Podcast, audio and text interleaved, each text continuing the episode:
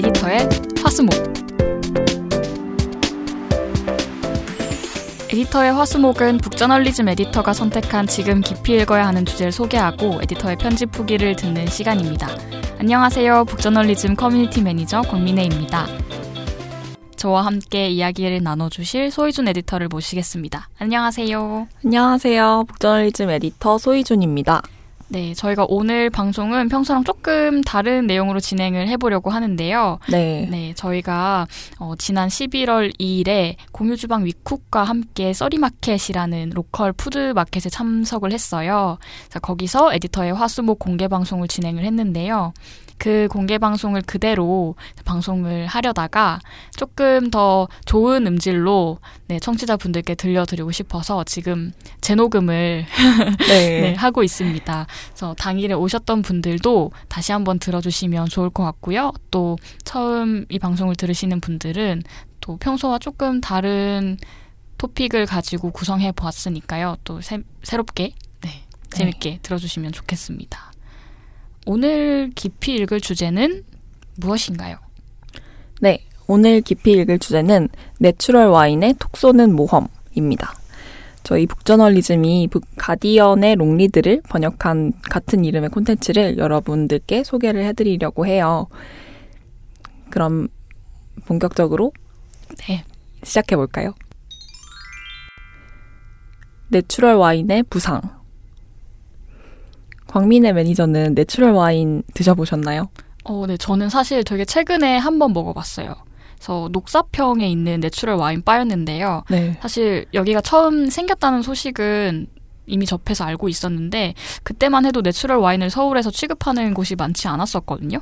근데 요즘은 되게 우연하게 들린 식당이나 바에서도 내추럴 와인을 파는 경우가 많더라고요. 그래서 이건 약간 저의 짧은 경험에 비춘 평가기는 하지만 이제는 뭔가 꼭 특별한 날이 아니어도 친구들과 캐주얼하게 만날 때도 와인을 즐기는 게 일단 굉장히 쉬워졌고 저렴하게 와인을 즐길 수 있는 가게들이 많아졌잖아요. 그래서 오히려 뭔가 좋은 음식이나 좀 특별한 술을 취급한다는 인상을 주고 싶은 공간들에서는 기존의 와인들이 아니라 내추럴 와인을 많이 취급을 하고 있는 것 같더라고요. 맞아요. 사실 저도 그저께 또 내추럴 와인을 먹었는데 네. 제가 사실 공개 방송 날에도 제가 어제 먹었다고 얘기를 했었는데 오늘도 진짜로 그저께 먹었거든요. 네. 그만큼 저, 저희가 좀 을지로 근처에 있는 뭐 바나 뭐 밥집 같은 데 음. 가면은 좀 힙한 곳에서는 다들 내추럴 와인 리스트를 구비를 하고 있더라고요. 그래서 저도 뭐 요즘 요즘 좀 자주 마시고 음, 있고. 음, 네. 사실 이 콘텐츠에서도 그런 얘기를 해요. 2011년에 그때 당시 세계 최고의 레스토랑으로 선정됐던 덴마크 코펜하겐 노마라는 레스토랑에서 300유로짜리 메뉴를 판매를 하는데 네. 그 메뉴와 함께 나온 술이 병당 8유로 하는 내추럴 와인이었다고 합니다.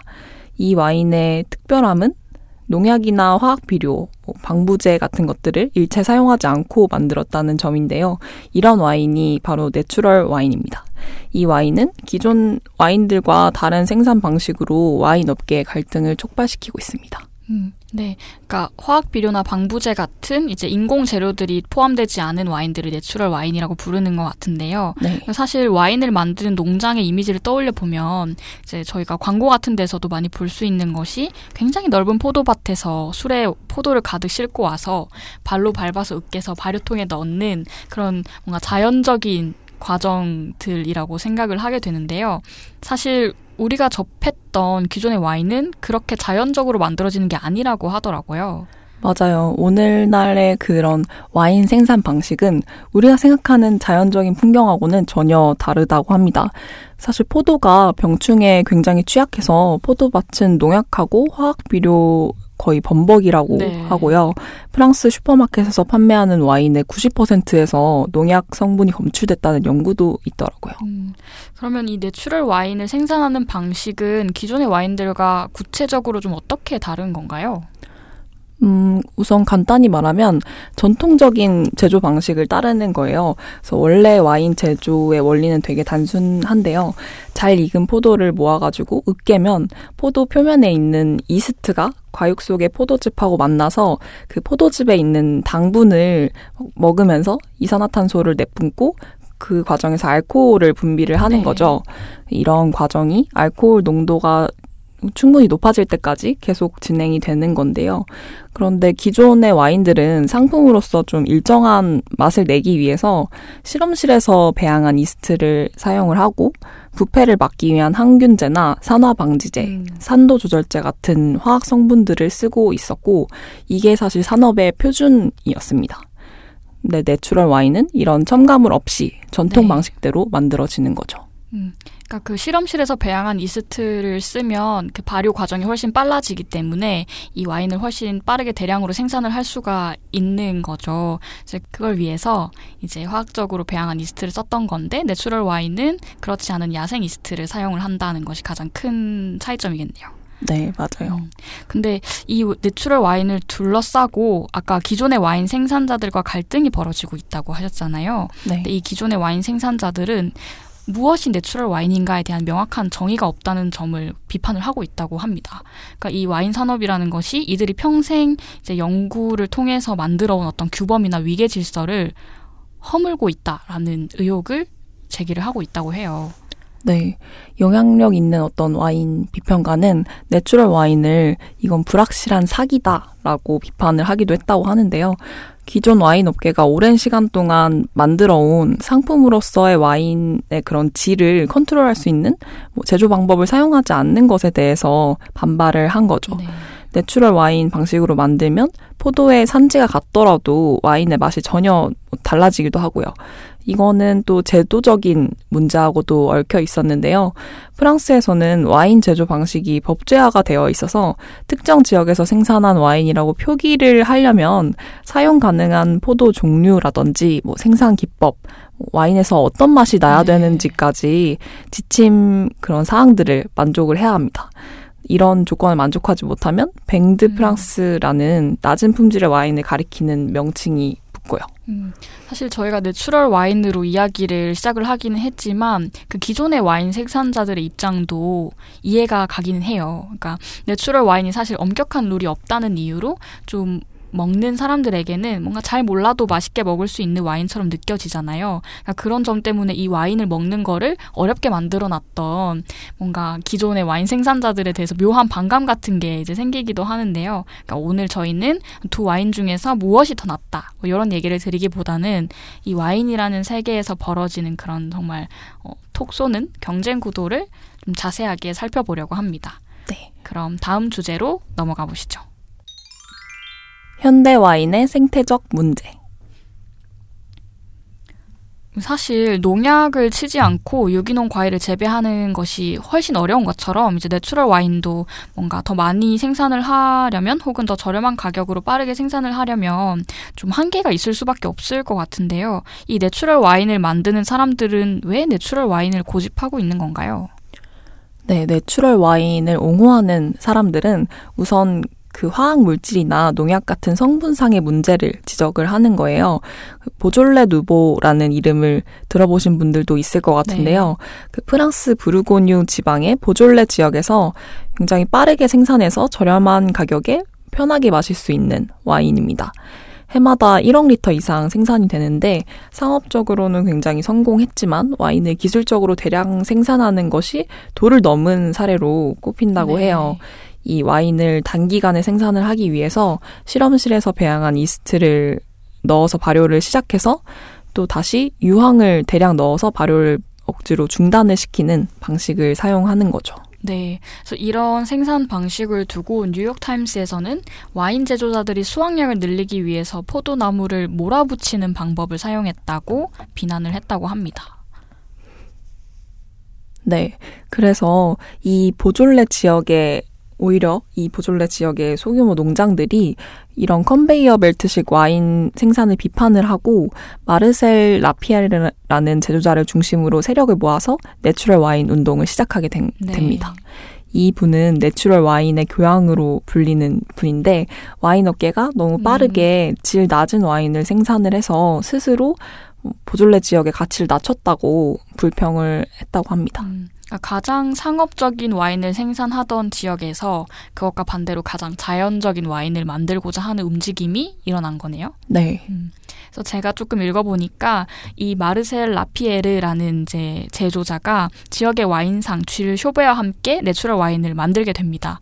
쥘 쇼베는 수년 동안 일체 첨가물 없이 소량으로 와인을 만들어 온 사람이었어요. 그래서 그가 건강한 이스트를 포도밭에서 채취를 해서 사용을 해야 그 와인의 가장 복잡하면서도 바람직한 향을 얻을 수 있다라고 주장을 해왔고요.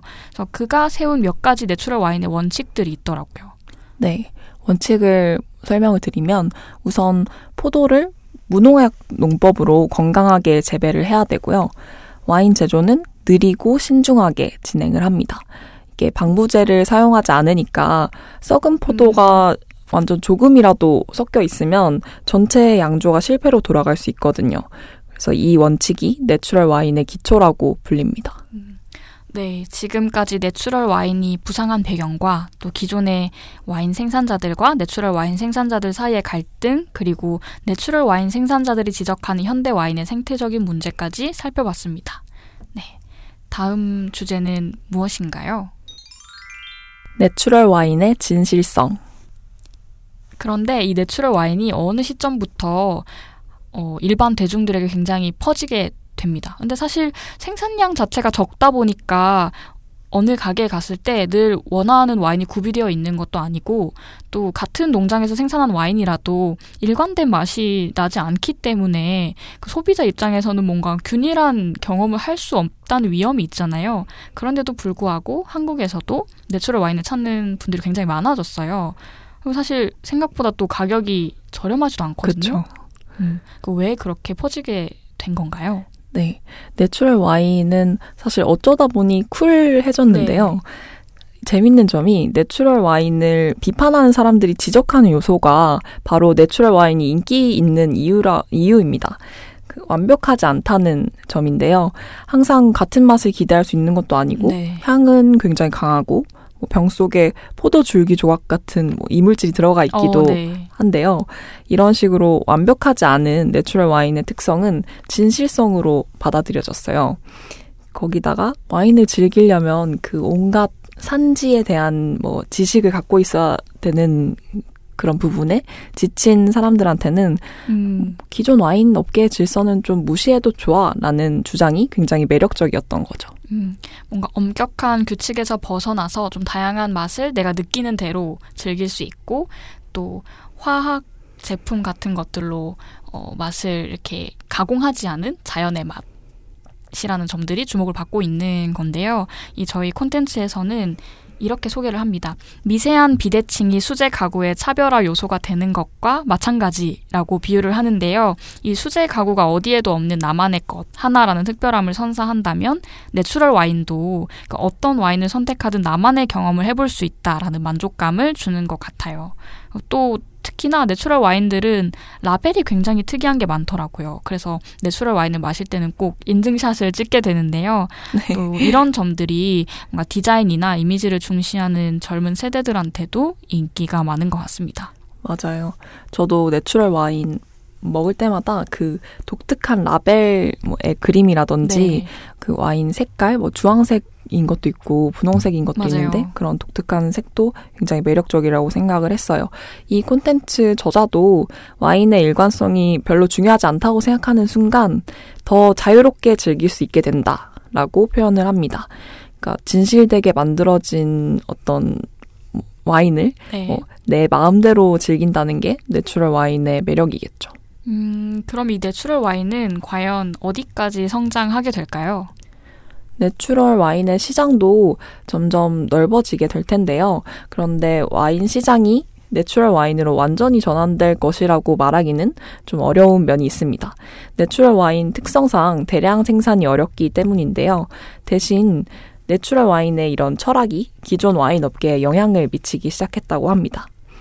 프랑스 와인의 대명사 샤토 팔머에서는 친환경 농법으로 포도를 재배하기 시작했다고 합니다. 네. 이 방송을 듣고 계신 분들 중에서도 와인을 좋아하시는 분이 있다면 샤토 팔머라는 이름을 들어보셨을 것 같은데요. 근데 이 이런 기업에서는 사실 굉장히 많은 양을 생산을 해서 전달을 해야 하잖아요. 근데 내추럴 와인은 기본적으로 대량 생산을 할 수 없는데 이런 세계적인 와이너리에서 내추럴 와인을 만들 수가 있는 건가요? 사실 100% 내추럴 와인 방식으로 전환을 한 것은 아니고요. 가능한 첨가물 사용을 좀 줄이려고 하는 거죠. 이런 기업은 사실 소규모 그런 내추럴 와인 생산자하고 다르게 상자당 2,000유로 이상씩 받고 네. 1만 상자 이상씩 판매를 하기 때문에 내추럴 와인 제조 방식을 적용하기에는 좀 무리가 있습니다. 음. 이 내추럴 와인 생산자들은 조금 더 시장을 넓히기 위해서 제조 과정을 명확하게 하는 어, 것이 필요하다라고 이야기를 하고 있다고 해요. 근데 반면에 또 기존의 와인 생산자들은 내추럴 와인 수준까지는 아니지만 최대한 자연에 영향을 주지 않는 농법을 사용하면서 소비자를 설득하는 것은 물론이고 또 맛에서의 좀 새로운 다양성을 확보하고 있다고 말할 수 있을 것 같네요. 네, 맞습니다. 와인 업계 일종의 이단아였던 네. 내추럴 와인이 어느새 자리를 잡아서 와인 업계에도 영향을 미치고 있다고 할 수 있을 것 같은데요. 이 콘텐츠에서는 내추럴 와인과 유기농 식품 운동을 연결을 해서 설명해요. 유기농 식품은 여전히 식품 시장의 일부인데 네. 사실 주류 식품 업계가 무시할 수 없을 만큼의 반향을 불러왔고 결국 주류가 좀 더 유기농 제품 쪽으로 이동을 하게 된 것처럼 내추럴 와인도 비슷하다는 거죠. 네. 오늘 소희준 에디터의 이야기를 계속 듣다 보니까 내추럴 와인을 앞으로 더 맛있게 마실 수 있을 것 같다는 생각이 듭니다. 네. 저도 좀 이런 편견 없고 자유로운 와인을 앞으로 계속 시도해 봐야겠습니다. 이 콘텐츠 마지막에도 이런 대목이 나옵니다. 소규모로 내추럴 와인을 만드는 시릴 두브레이가 하는 말인데요. 네. 저는 여기에서 만든 와인이 자랑스럽습니다. 포도 외에는 아무것도 첨가하지 않았지요. 이 와인은 자유롭습니다. 네, 저는 이 말이 굉장히 좋더라고요. 이 와인은 자유롭습니다. 네. 네 그럼 저희는 광고 듣고 오겠습니다. 젊은 혁신가를 위한 콘텐츠 구독 서비스 북저널리즘 프라임을 소개합니다. 북저널리즘 프라임을 구독하고 전문가의 관점이 담긴 텍스트를 꾸준히 받아보세요. 프라임 멤버는 북저널리즘의 모든 콘텐츠를 무제한 열람할 수 있습니다. 지금 바로 북저널리즘을 검색하세요. 읽기 목록에 추가. 네, 다음 코너는요, 읽기 목록의 추가입니다. 그러니까 오늘은 특별히 저희가 그 공개 방송을 진행을 했던 먹는 의미를 찾아서라는 주제로 이야기를 하고 있기 때문에 푸드 분야에서 함께 소개해드리고 싶은 북저널리즘 콘텐츠를 가지고 왔습니다. 그래서 이건 모두 또 저희가 지금 깊이 읽어야 할 주제들입니다. 네. 우선 제가 소개드리고 싶은 콘텐츠는 채식하지 않아도 괜찮아 라는 콘텐츠인데요. 윤리학자의 관점에서 채식의 윤리적 가능성을 분석하는 콘텐츠입니다. 채식을 지향하는 사람과 거부하는 사람 간의 갈등이 있는데 이 문제를 윤리적으로는 어떻게 볼 수 있을지를 설명을 하는 콘텐츠입니다. 네. 그 채식하지 않아도 괜찮아라는 제목이 어떻게 보면 좀 도발적으로 느껴질 수도 있을 것 같은데요. 저자는 이 콘텐츠를 통해서 어떤 메시지를 전달하고 싶어 하시나요? 이 저자는 현대 채식주의의 토대가 되는 학자 피터 싱어와 톰 레건의 윤리학적 논의를 검토를 하면서 완전한 채식만이 옳은 길은 아니다라고 말을 합니다. 동물 복지를 위해서 모든 사람이 완전한 채식주의자가 되어야 한다기보다는 제한적인 육식을 통해서 동물에 관심을 가져야 한다는 리처드 헤어라는 학자의 논의를 소개를 하고요. 결국 저자가 이야기하는 거는 우리 모두 각자가 할수 음. 있는 일을 하자라는 거인 것 같아요. 네. 네, 다음으로는 또 제가 하나의 컨텐츠를 소개를 해드리려고 하는데요. 개인적으로 무척 흥미롭게 읽은 글입니다. 이코노미스트 컨텐츠를 번역한 잃어버린 맛을 찾아드립니다. 인데요. 부제는 수직농법과 식량의 미래입니다. 이 수직농법은, 어, 겹겹이 쌓은 선반 위에서 농작물을 재배하는 방식이에요. 그래서 쉽게 말해서 캐비닛에 들어있는 농장이라고 생각하셔도 좋겠는데요. 그 식물의 생장에 최적화된 조명과 한기와 뭐 해충 차단 시스템을 갖추고 있어서 어, 넓은 토지를 사용하지 않고도 식물을 재배할 수 있고 또 오히려 더 건강한 먹거리를 생산할 수 있는 것은 물론 환경에도 유익하다고 합니다. 네, 식물 공장 같은 시스템인 거죠. 네. 근데 보통 저희가 공장이라고 하는 그 공간은 이제 어 뭔가 환경이 유해하고 넓은 토지를 필요로 하고 좀 검은 연기를 뿜어내는 그런 이미지를 생상을 하실 텐데요. 이 수직 농법이 보통의 공장과 다른 점은 어, 땅값이 비싸고 농경지가 적은 도시에 더 적합을 하, 적합하다는 거죠. 그래서 실제로 대도시의 레스토랑에 수직 농법을 도입한 사례들이 있습니다. 일본 도쿄에 있는 문구점 이토야 긴자점에 가면요. 꼭대기에서 스마트팜이라는 이름으로 수직 농장을 운영을 하고 있고요. 어, 제가 이 콘텐츠를 읽고 찾아보니까 독일의 베를린에 굿뱅크라는 레스토랑이 있어요. 어, 여기서도 수직 농법 캐비닛에서 재배한 채소로 신선한 요리를 제공하고 있습니다. 그래서 사진을 보시면 이 점원들의 뒤로 그 수직 농법으로 자라고 있는 채소들이 보이고요. 그러니까 주문을 오. 하면 여기서 바로 그 채소를 따다가 뭐 샐러드나 혹은 채식을 만들어 주는 거죠. 서울에서도 이 수직 농법을 볼 수 있는 곳들이 있는데요. 어, 서울 역사 곳곳에 메트로팜이라는 이름으로 어, 재배를 하고 있다고 하니까요. 근처 역에 있는지 한번 살펴보시고 네 궁금하시면 방문해 보셔도 좋겠습니다. 네. 그런 곳들 포함해서 정말 food 분야에서도 굉장히 다각도에서 여러 가지 변화가 일어나고 있는 것 같아요. 네. 뭔가 아까부터 저희가 뭐 natural 와인이라든지 채식주의, 수직농법 같은 이야기를 나누고 있는데요. 이런 흐름을 뭔가 하나로 정리하기는 어렵겠지만 그래도 공통점이 있다면 어, 우리가 먹거리를 생산을 하고 소비를 하던 기존의 방식에 의문을 던지고 보다 더 나은 방향으로 보다 더 환경 친화적인 방식으로 음식을 즐기고 싶다는 인식이 커지고 있다고 말할 수 있을 것 같습니다. 그래서 사실 채식주의를 넘어서 cruelty free라고 해서 어떤 양념이나 어, 그런 곳에서 동물성 어, 성분이 포함되지 않은 식품을 소비를 하려는 움직임들도 있다고 해요. 성분표를 굉장히 꼼꼼하게 살펴보면서. 그래서 앞으로 내가 조금 더 윤리적인 방식으로 음식을 소비하겠다라는 움직임은 더 커지지 않을까 생각을 해봅니다. 네. 오늘 방송 어떠셨나요? 오늘 저희가 공개 방송할 때 굉장히 독자분들이 저희 앞에 있어가지고 재밌었는데 또 따로 이렇게 와서 녹음을 하니까 또 나름대로 새로운 기분이네요. 네. 사실 저희가 공개 방송에서 서로 어 뭔가 질문이라든지 이거 주고받기도 하고 호응도 많이 해주셨는데 그거를 전해드리지 못해서 정말 아쉬운 마음이지만 네 오늘 콘텐츠도 재미있게 들어주셨으면 좋겠습니다. 네. 그러면 오늘은 방송 여기까지 마무리해야 할 것 같고요. 다음 방송도 기다려주시면 좋겠습니다. 듣고 싶은 컨텐츠가 있으시다면 언제든 댓글 남겨주시고요. 에디터의 화수목은 북저널리즘 웹사이트와 네이버 오디오 클립, 아이튠즈, 팟빵, 팟디 그리고 유튜브에서 들으실 수 있습니다. 그럼 다음 시간에 뵙겠습니다 감사합니다. 감사합니다.